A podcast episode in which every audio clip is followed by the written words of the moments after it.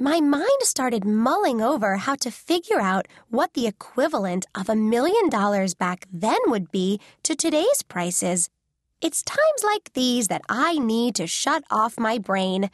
I'd already spent several hours on the 10th floor of the Seattle Public Library downtown researching Capitol Hill and our new street.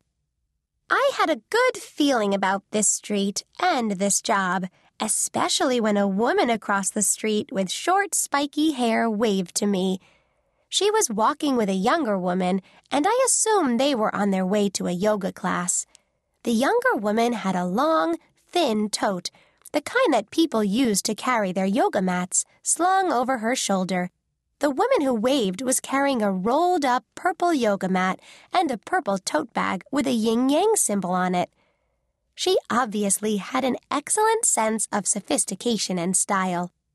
My purple t shirt with the yin yang symbol on it happened to be one of my personal favorites.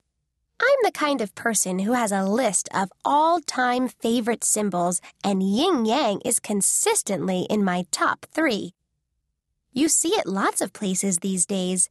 It's a circular symbol, half black and half white, with a small dot of white on the black side and a small dot of black on the white side.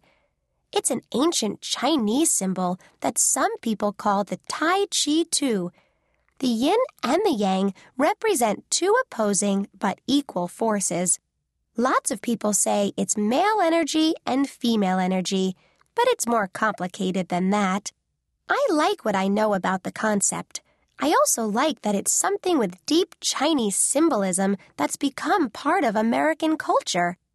I like to think of myself the same way. I'm Chinese, and I'm sure I have deep Chinese symbolism pulsing through my veins. But my American mom adopted me, so now I'm also deeply immersed in American culture. Ah, who am I kidding?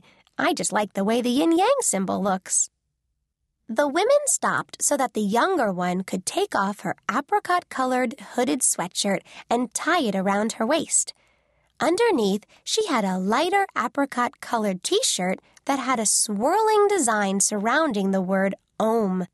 The yin yang woman looked older than my mom, who is 38, but like someone my mom would be friends with. The Om woman, whose long dark hair was in a thick braid that reached almost halfway down her back, looked like she was about ten years younger. As they started off again, both women smiled pleasantly at me.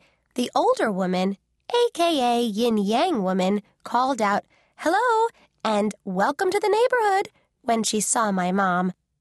Looks like we scored a friendly neighborhood again, Mom said to me. We're kind of lucky that way, I said. We'd easily made friends with the neighbors at every house sitting job we'd had. Mom turned back to the car. Two trips this time. We need to scale back, Mom said, winking at me and putting her arm around me. Come on, let's get our last few things out of the car.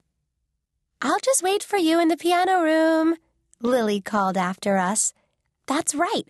Our house has a piano, and the piano has its own room. And that room has a curved outer wall with windows that look out onto the street. The piano is the only thing in the room managing to show off how stunning a Steinway grand piano can be. The only thing cooler would be if it revolved. Lily had commented earlier. Mom and I headed back to our Honda while Lily hammered out chopsticks. I grabbed my favorite photographs and some more artwork out of the car, along with my two goldfish. The cats are looking at Vincent and Pollock with a little too much interest, I said, trying to shield my goldfish from the all knowing eyes of Simon and Sport, the two cats watching us from the porch. You'll have to keep the bowl covered so that all the cats can't go fishing, Mom said. When she said all the cats, she wasn't just talking about the two outside watching us now. This house was home to Reba, Dolly, and Jasmine, as well as Sport and Simon. That's five.